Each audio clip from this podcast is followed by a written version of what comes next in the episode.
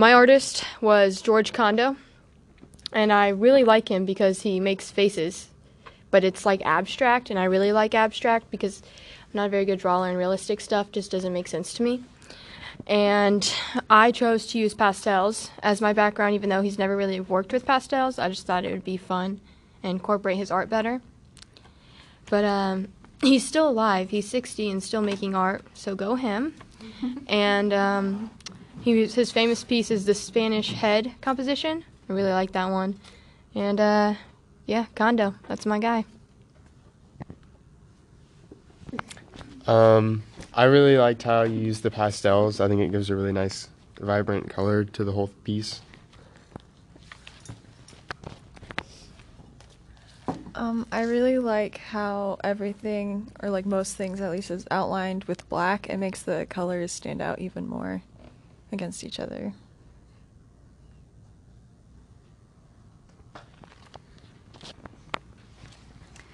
I like how the more I look at it, the more things I find new. Like it, it I really like how it's like it flows.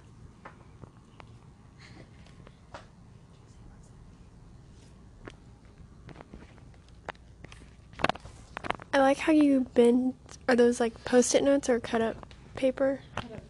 I like that, so you can like interact with it to read the facts about them.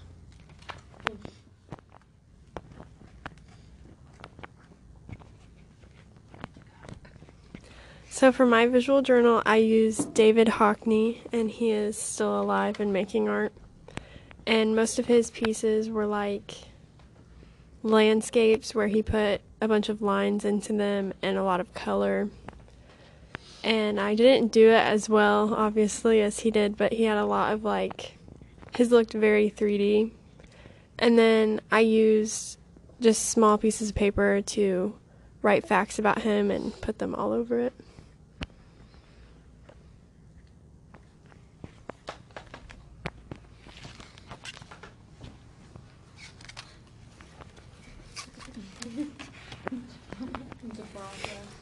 Um, I like how you use like all those neon colors and they're like really bright and it like really grabs your attention and like brings you like towards it, I guess, in a way. So guys, I no idea until just now.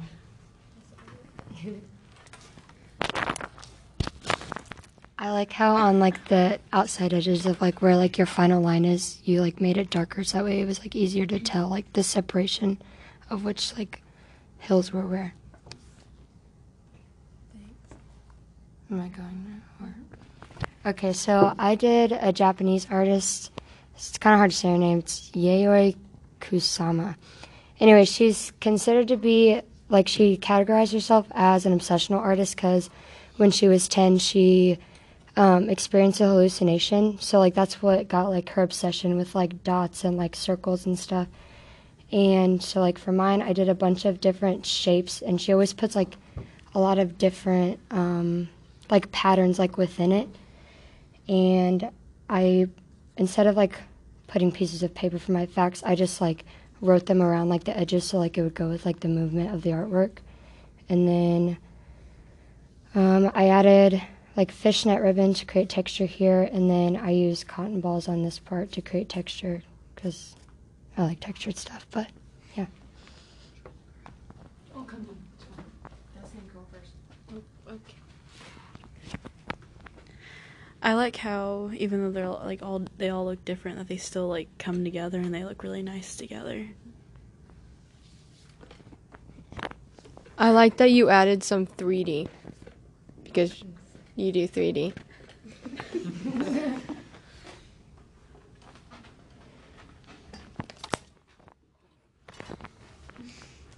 I like how much thought you put into it and like how you like chose like where to put the words and like you said like like it goes with the movement of it. I think that was really cool. And like I also liked how you use like the cotton balls for texture. It's really cool.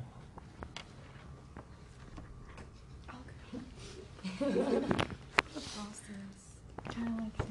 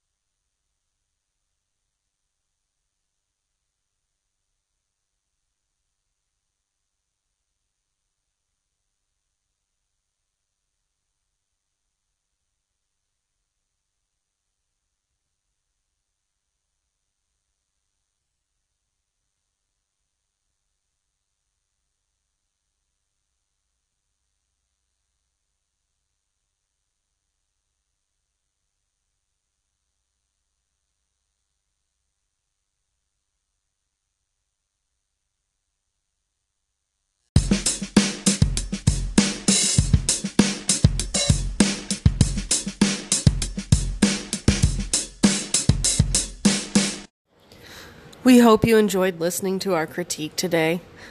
If you'd like to see more, please check out my blog at uh, mhssummerlot.blogspot.com or Mrs. Summerlot MHS on Instagram. And we now have a Facebook page, and it's titled Mooresville High School Photography and AP Classes. Thank you for listening.